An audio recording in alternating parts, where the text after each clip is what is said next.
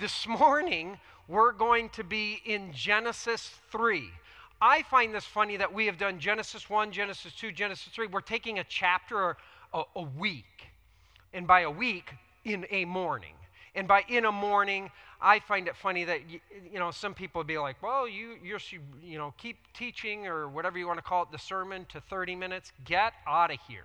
And if you're going to do a whole chapter and you're going to do that in 30 minutes, you're going to miss so much. So I am not unaware, and I literally had this in my notes, I'm not unaware that I can take some of, most of, or even an hour sometimes in my teaching. I'm not unaware of that, and it doesn't bother me. If it bothers you, feel free to raise your hand and you can tell me, and I'll write it down somewhere and then not do anything with it. Because we're going to do what we need to do, and it's all meant to be conversational anyways, and so always within that, if we have questions, if we need to dig in, I'm going to try and go slow this morning, though purposefully, because we have a lot. If you have been around the church, if you grew up in a Christian home or some semblance of that, likely Genesis 3, you're like, I know this story. I've been told this story. And I, myself, would think, as I think of my church history, when it comes to this, though, I would actually argue I've only heard one pastor teach through Genesis 1, Genesis 2, and Genesis 3. I've heard many sermons reference a verse or two or reference something in Genesis 1, 2, or 3, but to dig in and teach and unpack it, not so much. So we want to do that and do that well. So what we have been doing is, if you've been with us, we've essentially given in these first 3 weeks an overview of Genesis in ways, and then we dug into Genesis 1 and Genesis 2, and the hope in these first 3 weeks, the hope is that you will understand where you begin the story matters. Where you begin the story matters. How you read the Bible, how you read the story matters.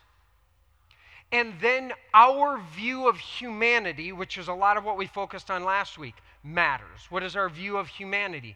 These things are hopefully what we've been kind of sitting in. And then to just kind of move us in towards where we'll be, the story begins with the divine creating order out of chaos. The divine crafting a creation that is first and fundamentally called good. And that word good in the Hebrew is the word tov. Go ahead and say tov. Tov, in this wide-reaching meaning, it means becoming. It's just getting started. It isn't a moral kind of definition put on it. We think, oh, is it good or is it bad? And we think morality. Good in the Hebrew means it is becoming. It's fresh, it's green. This is what tov means. Fresh, green, growing, becoming. So it's heading in a direction, and it is. God called it good, wonderful. This is as I wanted it to be, but it's going to continue becoming. So then, blessing is spoken over all creation, including the pinnacle of the divine's work, humanity, who are also first and fundamentally called good. And in fact, it says it is meod tov, or tov meod, very good. Then, the original vocation of this originally blessed humanity is to cultivate. Cultivate, and that word was radah, that we looked at in Genesis 2. Radah and steward, which is kabosh.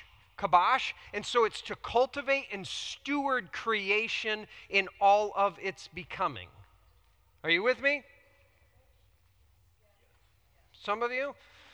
Humanity is commanded, directed, and empowered to till, guide, and steward creation in all of its becoming, which is part of humanity's becoming, is to have this vocation.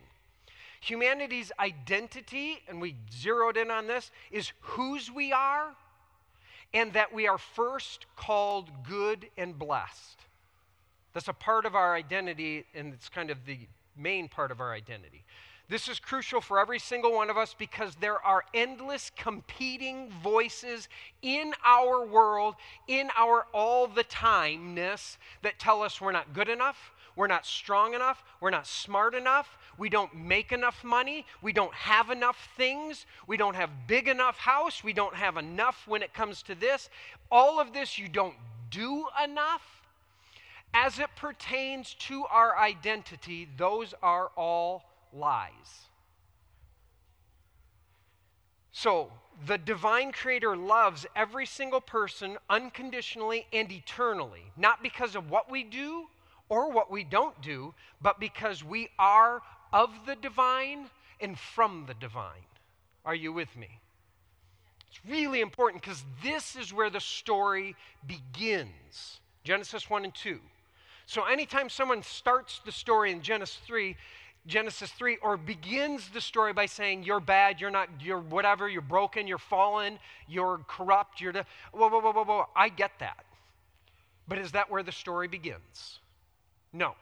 So let's start the story in the beginning, please, and we'll get there, and we're going to spend some time in Genesis 3. All of that unfolded in the first two chapters of Genesis. That's where the story begins, and spoiler alert, ready? We got to do this. The restoration of this originally blessed beginning is where the story ends. If you were to take chaos and sin out of the Bible, if you were to do that, you are left with what we know as four chapters: Genesis 1 and 2 and Revelation 21 and 22. If you take sin or chaos out of the Bible, that is what you are left with. And it ends then, is the spoiler, with the divine putting back together, restoring, renewing, and reconciling this good beginning, this creation that God called good. It is a restoration act. It's renewing it and putting it back together. So that's really important. Then I had pointed out the first couple weeks the central story to the Hebrew Scriptures. The central story of the Hebrew Scriptures, or what is often referred to as the Old Testament, is the Exodus. This story that we know as the Exodus, in which the divine partners with a fella named Moses and rescues the Hebrew people from slavery in Egypt. This is the central story. Everything in the Torah, the first five books of the Bible, Genesis, Exodus, Leviticus, Numbers, Deuteronomy, everything that comes before the Exodus is essentially saying, oh, this is how we got to the Exodus. And anything after it is reflecting on the Exodus, and they're now going, let's look at this and unpack it a bit further. A lot of that you find in Deuteronomy.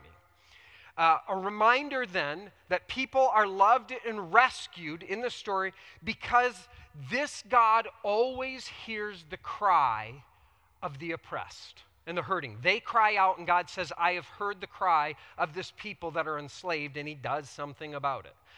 Which all of this raises the question, what disrupted the original goodness?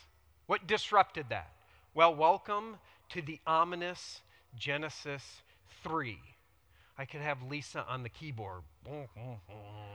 Like, you need that ominous music when we're like, Genesis 3. Oh, here we go. Now,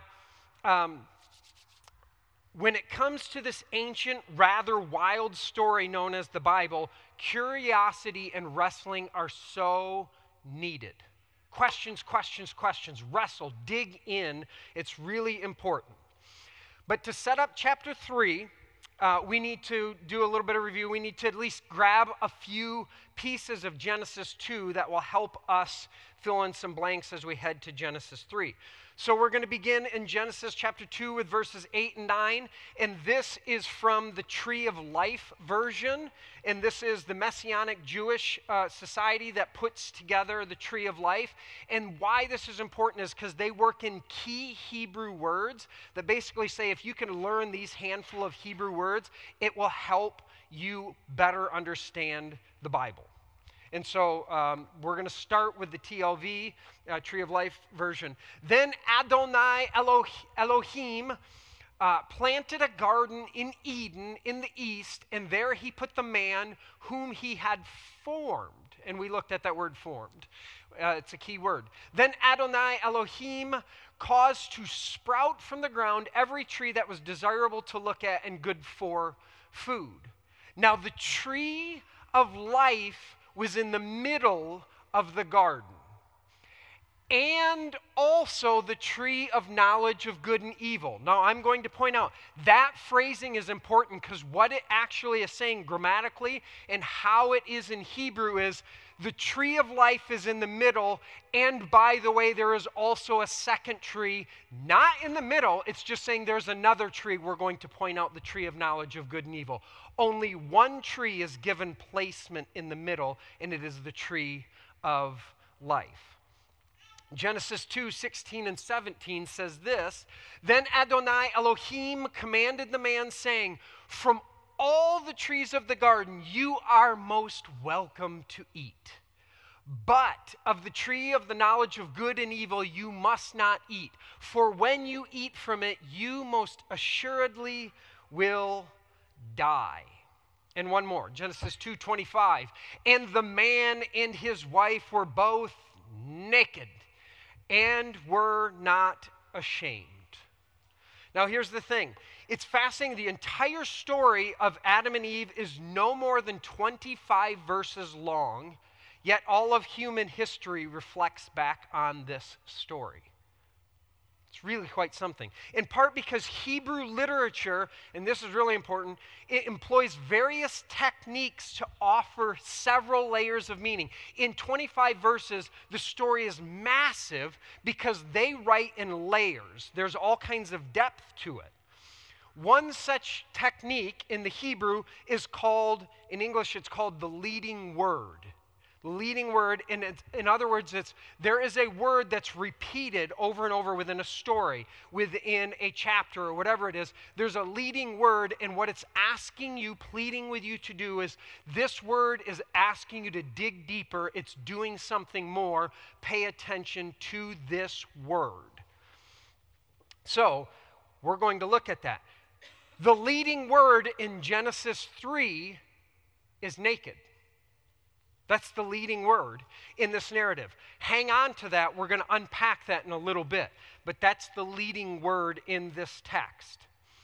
With just a few verses, those who have spent time, and I know in a church setting, Christian home or whatever it is, you likely have a particular narrative in mind as it pertains to Genesis 3. What I'm asking and hoping you can do this morning is suspend that narrative, so that we can have this story get a fresh look this morning, a fresh hearing. Can we do that? I know it's difficult, but we're going to give it a shot. Okay, we have a garden that's replete with attractive, nutritious, desirable, and delectable food that is ever ready at hand. That's what we see here. And then we have two specific trees that are introduced. The tree of life, which is mentioned first, and then the tree of knowledge second. I mentioned last week that the order in which people or things are introduced in the scriptures is a way of the storyteller saying, this has significance, there is a meaning to this, and in fact, there is a prominence to this being listed first. What is the first tree that's listed? Tree of life is to hold the most prominence here, and then it's the only tree that's given a specific location in the middle of the garden, and so we're going to hang on to that. This kind of gets us going, so as we approach chapter 3 now, what I think is important, because there's a lot here, we're going to do this a little bit differently. We need to read the entire chapter together. But if we're going to read the entire chapter together, you can't have me just sitting here reading, because very quickly my voice becomes white noise for some of you, maybe already, like all sorts of things that are not good. So we need a professional, world-renowned, famous, like amazing reader to help kind of make this come alive for us. So for that, we need to welcome our friend Ruth Jones. Thanks, Wally. Good to be here. Professional, world-renowned, famous, all of that's just true. I mean, professional implies some sort of payment or reimbursement, but we'll talk about that later. That's recorded now. I know. I'm gonna have to do something about that. All right, Ruth and I we're gonna have some fun, and we're gonna try and make this as conversational as we can. So what Ruth, like you all can give her a hug later or whatever she prefers, fist bump or whatever, because she's going to put up with me for some time here where I will kind of pause, stop, interrupt, like, oh, hold on, wait a second. Yep. And sometimes it might be she says a word and I'm like, oh, wait, hold on, that kind of thing. So she's daring and fantastic. So we're going to start in Genesis 3:1. And now we're going to be in the NRSV, the New Revised Standard Version, that was updated just this past November 2022. They released their new, with archaeology and the best scholarship. They're always working to make it the best, closest literal to it. So anyways, we're going to start there then. I just want to let you all know references are important. Resources are important. All right, Ruth, ready? All right, I'm ready. Here we go. Genesis 3, verse 1. Now the serpent was more crafty than any other wild animal that the Lord God had made. Pause. Here's already where the English language withholds from us layers of meaning. The word crafty in the Hebrew is the word arum. Go ahead and say arum. Arum. Arum, yes. Now here's the thing. It can mean crafty or cunning, but most often in every other time it's used in Genesis chapter 3, its dominant translation, its dominant meaning is used, and guess what that is? Naked. It actually is our lead word. So it would read, now the serpent was more naked than any other wild animal that the Lord God had made. And if you're like, wow, that's our lead word, something else must be going on, or there's a lot going on here. Yep, there is. And we need to hang on to that. So this is a big deal. The serpent, and this is so how we understand it, the serpent is going to use the naked truth to deceive Eve, which will strip Adam and Eve of both their naked innocence. And here's the thing, the serpent is naked and deceptive. So it holds these two opposites together in the serpent. So it's going to raise, of course, the question, why? Have you ever, and this is the thing, we have to ask kind of questions that are basic, but we skip over them because we know, we've heard. Why would the serpent want to deceive Eve? Because if you knew someone was lying or deceiving or whatever, if they were doing that, we would go, why did they do that? There's a reason, right? You don't just do it because watch this, I'll get them so that what? We'd still go, well, because you're a terrible person? They wonder, what is the reason? The text does not explicitly give a reason, but the context does. After the text in Genesis 2 informs us of the two trees in the garden, we are given an interesting twist in the story. Genesis 2, 18 and 20. Can I go ahead? Yes. All right. Then the Lord God said, it is not good. Not what? Tov. That the man should be alone. I will make him a helper as his partner. So out of the ground the Lord God formed every animal of the field and every bird of the air and brought them to the man to see what he would call them. And whatever the man called every living creature, that was its name. The man gave names to all cattle and to the birds of the air and to every animal of the field. But for the man there was not found a helper as his partner. So reading this should strike us as odd or fantastical, as in like fantasy-like, right? Because what you have is the divine is parading animals in front of the man, and the man is giving the animals names, but also it says he did this so that he is looking for a what? A companion, a partner, right? And this has happened. And the man comes to the conclusion, yeah, I gave them names, but none of them, it says, none, within this, I did not find something that would be my partner. There's your motivation. Are you ready? The animal world has been deemed not adequate to be humanity's fulfilling companion. So the serpent will show the woman who is capable of being the man's partner. I'll trick her. I will show you, the serpent, I will show you, woman, that I am more clever, I am smarter, and I am, should be, the partner of the man. You see that? Like, this is working with it.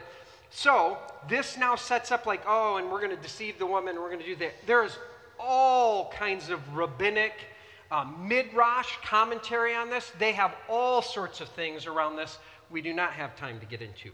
But there's your motivation. Let's I will continue. Let's go. We'll keep going. We're okay.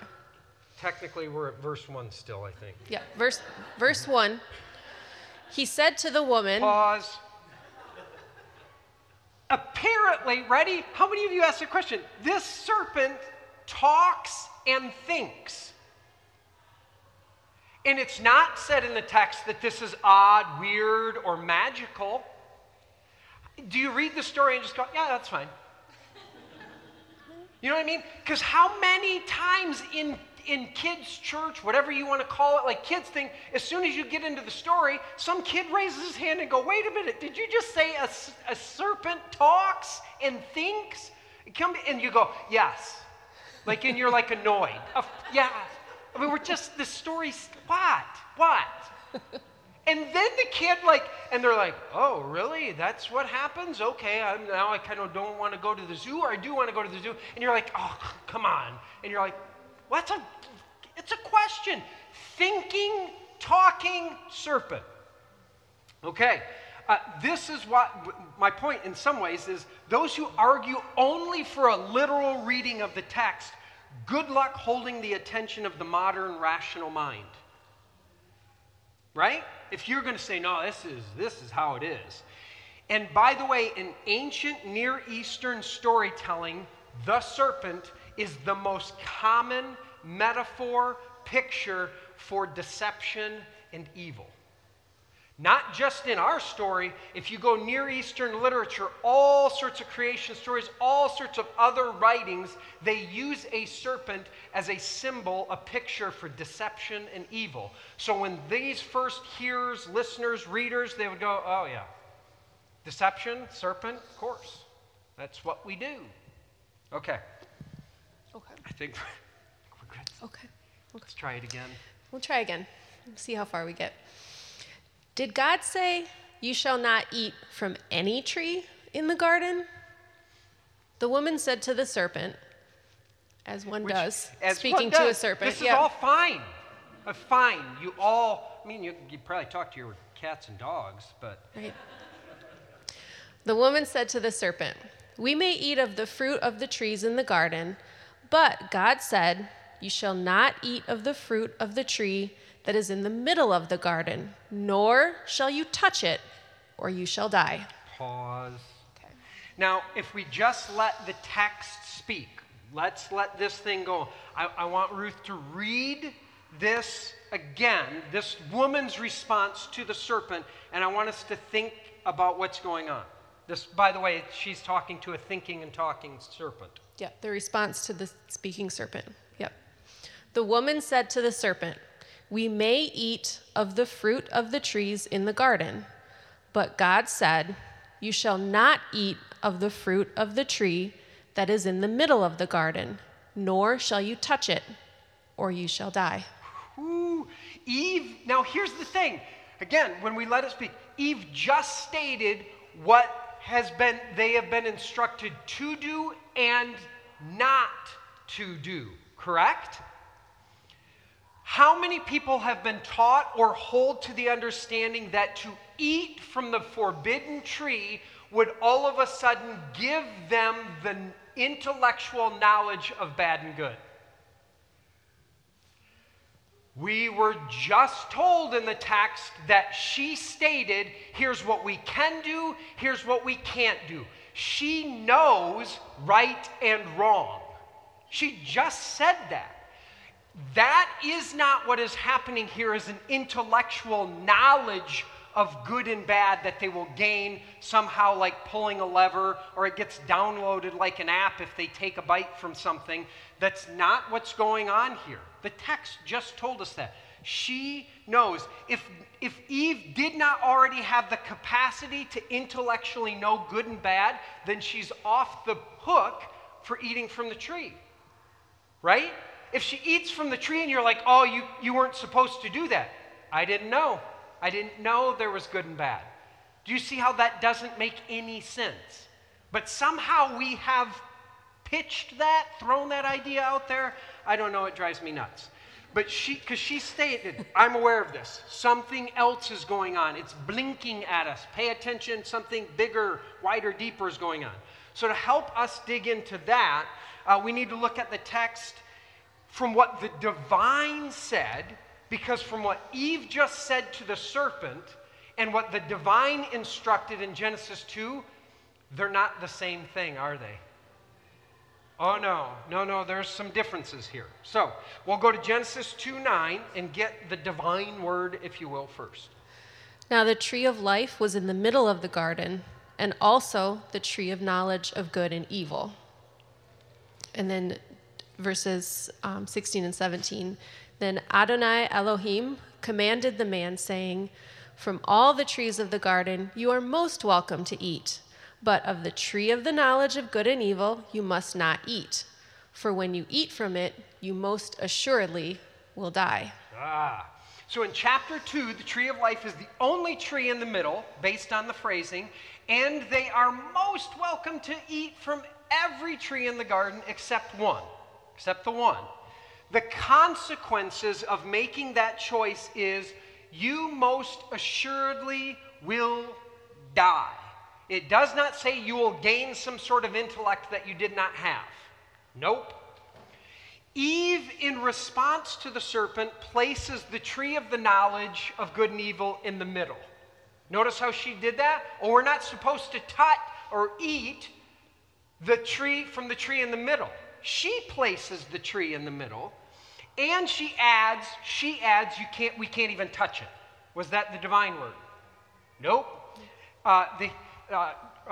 In rabbinic literature, they call this building a fence around the command, which is, as parents, do we do this? Mm-hmm. How many parents, like your kids, you're goofing around, hey, stop goofing around, don't even look at your brother, don't touch them. How I may have heard somewhere before while I'm driving, look out the window. Don't even look to your left, right? We have to put boundaries around rules that keep the rules just moving bigger. Okay, thanks, Eve. Oh, my goodness. She also, Eve, does not give a specific timeline for death. And she implies probability rather than certainty of death in her language. In just these few discrepancies, I hope your curiosity app that's like flashing on your system of your heart, if you will, like, whoa, something else is going on here. And here's the thing. It's not that Eve is lying to the serpent, but something is going on here that we should be paying attention to. Rabbi David Foreman offers the language of Eve being taken off guard by the serpent, and he chalks Eve's distortions up to how things looked to her. He uses the language of in the eye of the beholder. That's how Eve is pitching it to the serpent. This is how I heard these commands. This is how I heard the instructions in a different light. Anyone play the telephone game? You know this game where we get, 15 people in a circle, and I whisper something to Ruth, and then she whispers to Dante, and then it goes around the circle, and then it gets back, and I said to Ruth, we should go to lunch, afterwards, and then it comes around and it says, we should go to Spain next week. And you're like, what? That's not what I said to you. And that, how did that go around? But somebody was hearing something else, and then all of a sudden it's like, somebody hears Spain, and then someone says, that sounds great, we should do that. And then someone's like, but I've got basketball tomorrow, so maybe next week. And it just gets twisted around. There you go. How about more clearly, we are being introduced to the mechanics of desire and the importance of choice as it pertains to desire in the story. Because passion and desire are not inherently bad or evil. They are what ignites that idea of creating and producing. Creating and producing, right? But we are asked within this, how or what is it that informs how you're going to create, produce, and steward? What is that? The direction of that. So will it be, in this question, will it be the divine that does that? And by the time of this written version that gets collected, by the way, Torah, the scriptures, is understood as the guide for humanity within the will of the divine. They would at least have the Torah, the first 5 books. Or the question is, so will it be that guides you, or will it be selfish ambition, self-gratification, or what will become known as the sinful nature? Is that going to be your guide? Are you with me? Yeah. Because the story is just starting to get a little bit kind of juicy here. And just so we're clear, we need to keep going because we're 3 verses in. 3, right? 3, yep. 3 verses in. We went back to 2 for a minute. And we went back to 2 a little bit. We'll speed up, but do you see the ridiculousness of trying to do a whole chapter in the 4 hours we have this morning? All right. Verse 4. Verse 4. And 5. But the serpent said to the woman, "You will not die. For God knows that when you eat of it, your eyes will be opened, and you will be like God, knowing good and evil." Pause. Is the serpent lying? Nope. Certainly raising doubts as to whether or not God is holding out on a divine attribute. Because it says you won't die, but you will be like God. So there is this kind of, is God holding out on you kind of thing? But not lying. Not lying. We're going to keep reading. So when the woman saw that the tree was good for food, and that it was a delight to the eyes, and that the tree was to be desired to make one wise. Good for food, a delight to the eyes, desired to make one wise. You see some things there is an aesthetic pleasure going on. What will she do with that? Sorry, go. She took of its fruit and ate. Aha. Aha. And she also gave some to her husband, who was with her. Who was with her? Anybody ever been taught, like, way to go, thanks a lot, Eve. It was not Adam's fault. He's there. He is standing right there with his big mouth shut. Until it's open. Until it's open to eat. To put the fruit in it, yeah. Yep. Well, let's not let this character off the hook. Yep. Then the eyes of both were opened, and they knew that they were naked. Uh-huh. So those key words, knew, naked. And they sewed fig leaves together and made loincloths for themselves. Fascinating. Now, here's the thing. Similar to the Gilgamesh epic, remember this from school? Putting on clothes is a symbol of abandoning the wild, and it's a characteristic of normal civilization. There is, in this part, a bit of a loss of uniqueness. Now we're just going to get dressed. Now we're going to be normal, which is actually kind of like sadness. When they heard this sound.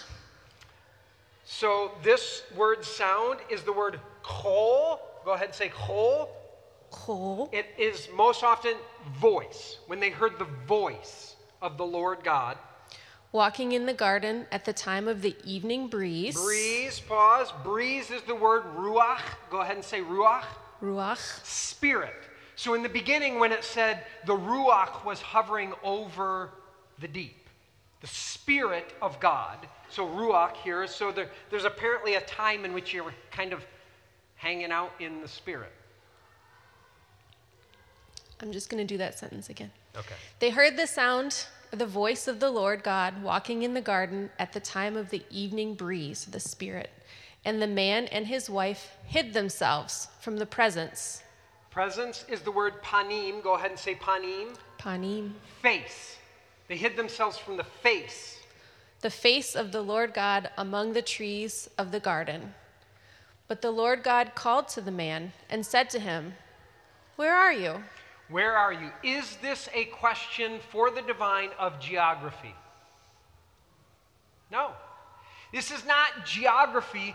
This is the divine asking the question to Adam and Eve, essentially, though, too. Where are you? You have stepped out of relationship emotionally, spiritually. Where did you go? Because you're not connected with me. You're not humming with me right now. Are you with me? Okay. He said, Adam, I heard the sound of you in the garden, and I was afraid because I was naked, and I hid myself. I was afraid because his reasoning is because I was naked, but I heard the sound, and again, in Hebrew can also be translated, get this, I obeyed your voice, which is irony and the opposite of the truth, leading to hiding, which is tantamount to an admission of guilt. I hid because I'm guilty. This also highlights that what is weighing on Adam and what he states is his reason for hiding is his nakedness. And that really is about a whole new experience that he has called shame. Shame, kind of a big deal. He said, Who told you that you were naked? Have you eaten from the tree of which I commanded you not to eat?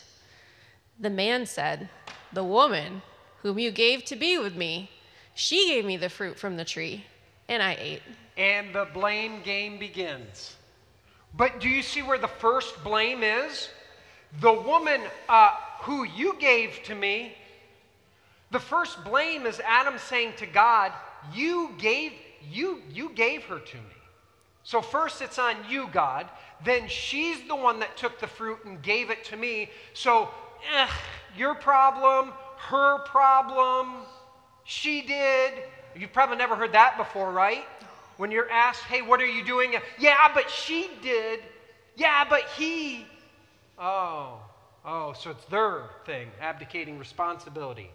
I don't know that as a parent. Okay, so there is this pointing the fingers to God, then her, and it's actually she picked it, and all of a sudden the whole thing is beginning to unravel. Then the Lord God said to the woman, What is this that you have done? I love this because notice how the divine is approaching this. Questions, an invitation. Will you be honest? Will you confess? Will you come close to me in being honest? Because the reality is that is an escape from shame. That is moving away from that which erodes the soul, if you can be honest. Okay. The woman said, The serpent tricked me, and I ate. More finger pointing. Adam says, Well, God, you gave me this woman, problem, and then she did, and then Eve says, Well, yeah, but the serpent. You see what's happened? No one's like, hey, I'm going to take some responsibility here. The Lord God said to the serpent, Because you have done this, cursed are you among all animals and among all wild creatures. Upon your belly you shall go, and dust shall you eat all the days of your life. Now again, just some real obvious kind of things we highlight. Now you'll crawl on your belly. So apparently the serpent was talking, thinking, and walking. Okay? And eating good food. Mm-hmm. Because now you're going to eat dust. It's just really fascinating. I will put enmity between you and the woman, and between your offspring and hers. He will strike your head, and you will strike his heel. And to the woman he said, I will make your pangs or sorrow in childbirth exceedingly great. That's fantastic. Thank you, Ruth. That pangs, the word is, now this is so much fun. It's ichiban. Go ahead and say ichiban. Ichiban. This word is going to be huge in the story and going forward. Ichiban means sorrow. I will make your sorrow in giving birth and raising a child. It's all included. It's not, because if you're like, oh, physical pain is what's being given here. There was physical pain. No. There's going to be more that's great, but it's sorrow. Sorrow, which is a big deal in the story. In pain or sorrow, you shall bring forth. And that word is yedad, leyad, and it's beget. So sometimes when we read beget children, which is this sense of raising them. You're going to experience sorrow in raising your kids. Anybody, parent, have any bit of heartache when you watch your kids do stuff and you're like, ah. Sometimes, yeah. Sometimes you just take a nap and we'll see what happens. All right. You shall bring forth or beget children, yet your desire shall be for your husband, and he shall rule over you. That's a whole 6-week course. Mm-hmm. Ridiculous. And to the man, he said, because you have listened to the voice of your wife, rather than the divine's voice, and have eaten of the tree about which I commanded you, you shall not eat of it. Cursed is the ground because of you. In toil, Itziban, in sorrow, you shall eat of it all the days of your life. Thorns and thistles it shall bring forth for you, and you shall eat the plants of the field. You'd be a vegetarian. Mm. By the sweat of your face you shall eat bread until you return to the ground. For out of it you were taken. You are dust, and to dust you shall return. The man named his wife Eve, because she was the mother of all living. And the Lord God made garments of skins for the man and for his wife, and clothed them. Now, here the divine has... Is that where we're going to cut off? My contract is over, yes. Your contract is over. Okay, Thank you, Ruth.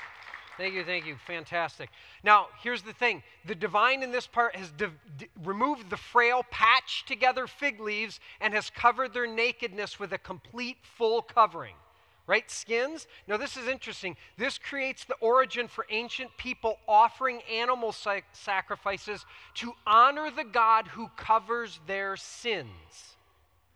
They'll go ahead from here and they will do animal sacrifices.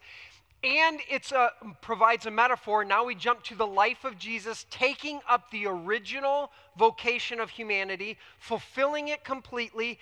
Then with his death, he covers all the ways in which humanity missed the mark, redeeming them. And in his resurrection initiates a new creation. And all of this is symbolized and pictured here in the beginning. You see, the story is bigger, much bigger. Then we do have a little more reading, but that's okay. Then the Lord God said, See, the humans have become like one of us. Well, this has happened now.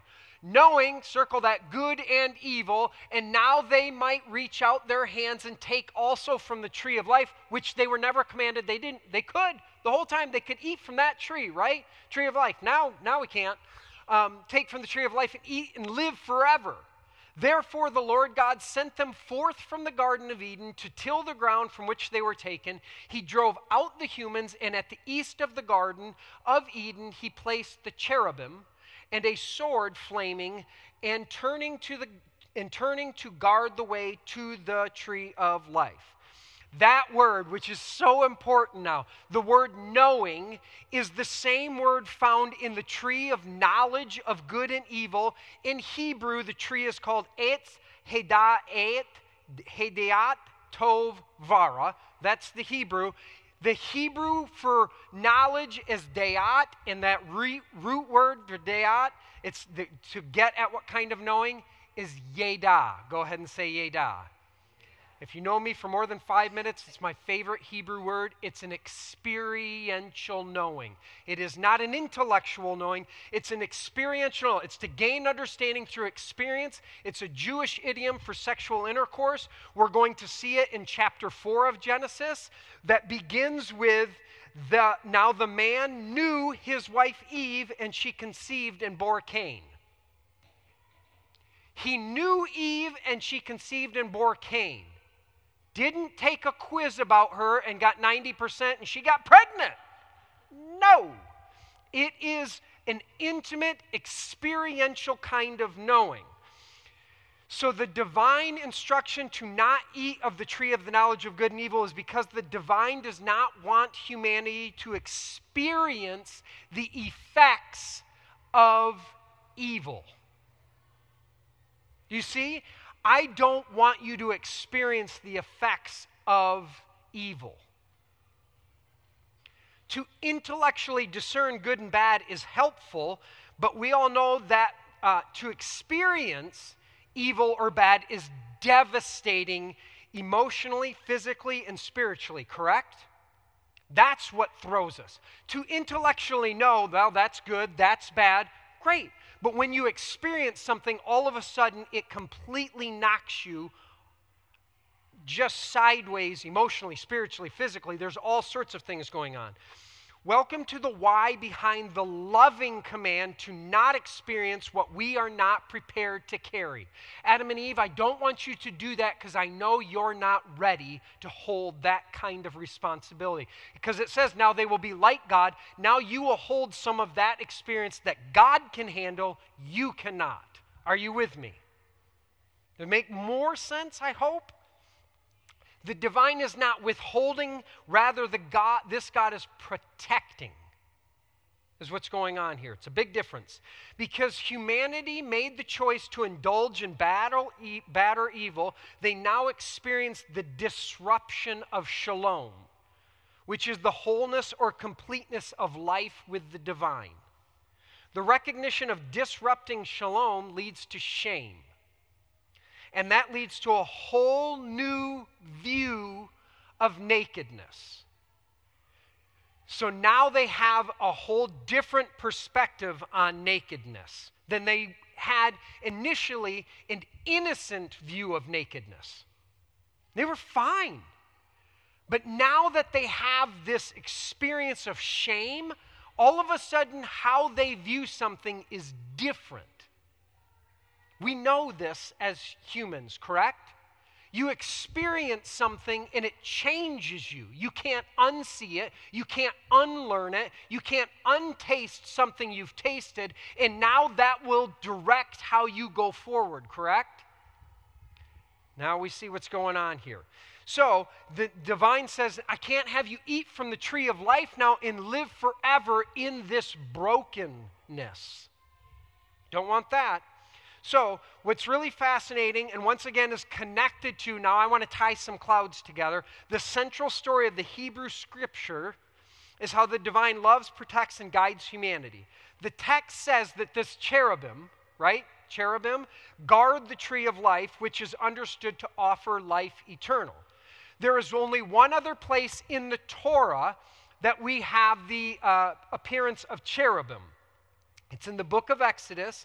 The rescued Hebrew people are instructed to construct a container called an ark, for which they are instructed to, Exodus 25:16 says this, then put in the ark the what? The tablets of the covenant law, what we know as the Ten Commandments, the instructions of God, which I will give you. That is the Torah, the Ten Commandments that summarize the 613 commandments of the divine.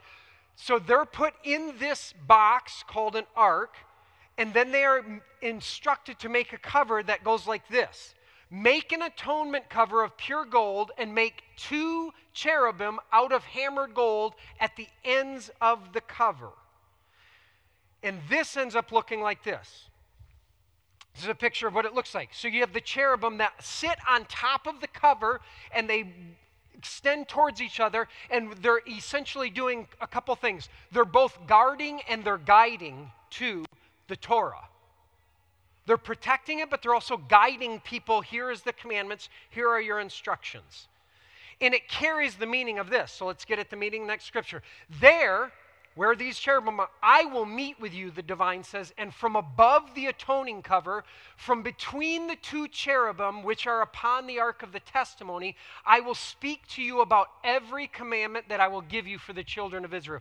I will meet with you in this place and be your instruction giver. I will guide you and be your truth. In the Gospel of John, this is a side note, Gospel of John, in the resurrection story, only the Gospel of John, he says there are two angels that appear, one at the foot and one at the head of where Jesus was. What does John give you a picture of? He gives you a picture of the cherubim over the ark and saying, oh, you're looking for the one who is the Word, who is the instructions of God. He's not dead, he's alive. That's the picture you're given. You see how the story is bigger. So once again, the divine is with the people, instructing them the way of life, which is exactly how the Hebrew people will come to understand what these instructions, the Torah, the Ten Commandments, all of these all, it comes to symbolize and lead to this. Then in Proverbs, this book of wisdom, chapter 3, verse 18, she, wisdom or Torah is how they do, is what? Oh, interesting, is a tree of life to those who take hold of her. Those who hold her fast will be blessed. Choosing the instructions of the divine, which is a picture of humanity being held in communion with the divine, is the guide for humanity participating with the divine in restoring, renewing, and reconciling all that has been disrupted and corrupted. In the Garden of Eden, humanity is given the choice between life, the tree of life, in which they were not prohibited from eating or from experiencing, or you can choose the experience of death, which is the consequences of evil. So what is the central story in the Hebrew Scriptures? The Exodus. How does Genesis 1, 2, and 3 function as a preface for the central story? Thanks for asking. Good question. After being rescued from slavery in Egypt and having received Torah, the instructions of the divine, Moses then goes to the people and offers them a choice of whether they will walk with the divine or they will choose a different path. And he says this, Moses speaking to the people, see, I have set before you today what? Life and tov.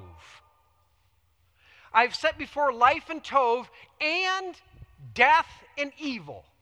What I am commanding you today is to love Adonai your God, to walk in his ways, and to keep his mitzvot, that's commands, statutes, and ordinances. Then you will what? If you do this, if follow these instructions, you'll live and multiply. In the beginning, in Genesis, they were told to what? Be fruitful and multiply. Live with me and multiply. And bless Adonai your God, who will bless you in the land you are going to possess. But if your heart turns away and you do not what? Listen, but are drawn away and bow down to other gods and worship them, I tell you today that you will what? Certainly perish. I call the heavens and the earth to witness. You see Genesis 1 and 2, who's going to be the witness? Heavens and the earth. About you today that I have set before you life and death, the blessing and the curse.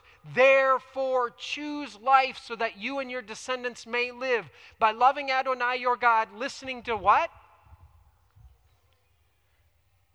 And clinging to him, for he is your life and the length of your days, that you may dwell on the land that Adonai swore to your fathers, to Abraham, to Isaac, and to Yaakov, Abraham, Isaac, and Jacob, to give them. Whoo-wee.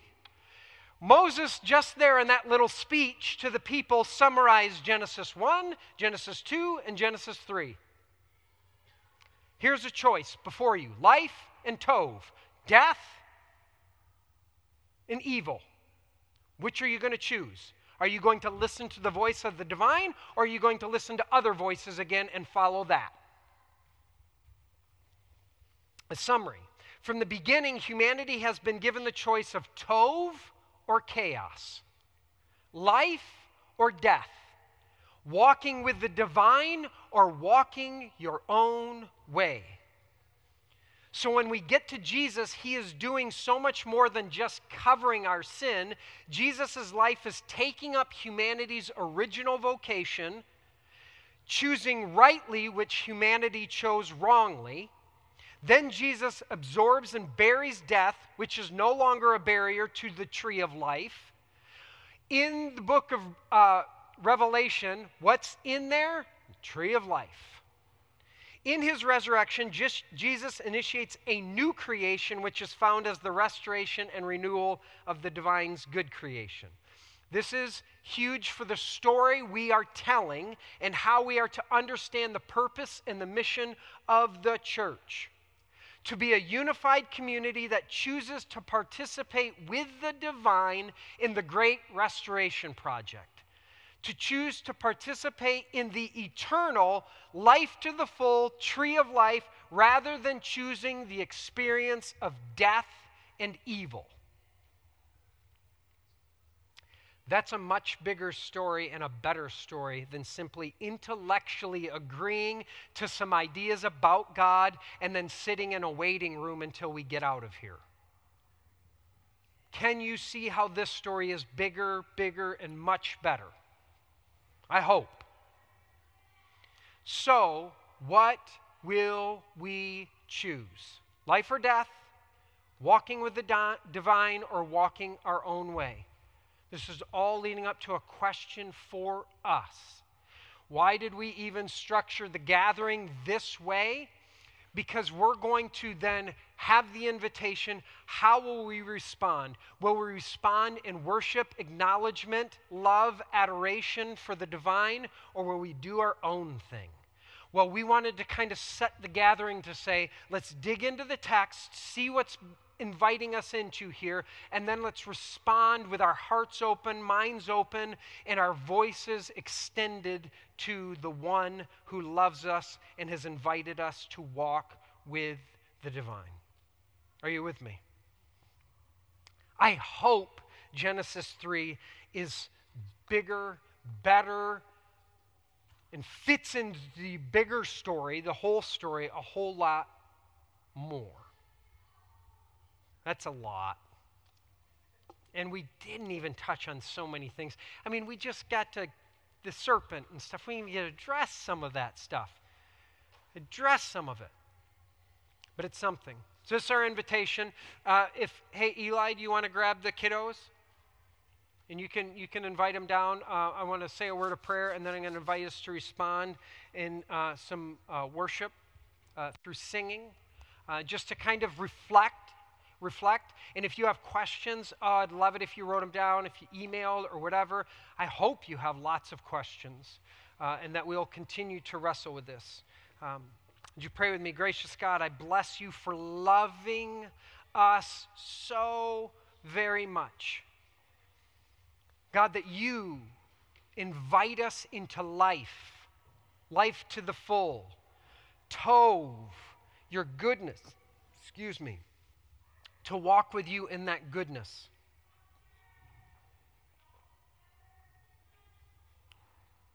We are given choice. Choose you. Choose your instructions, your guidance, to walk in your ways. Or we can choose our own thing, do our own thing. It's, God, we have these desires and these passions, but you have gifted us with intellect, with discernment, with a whole way of going about looking at desire.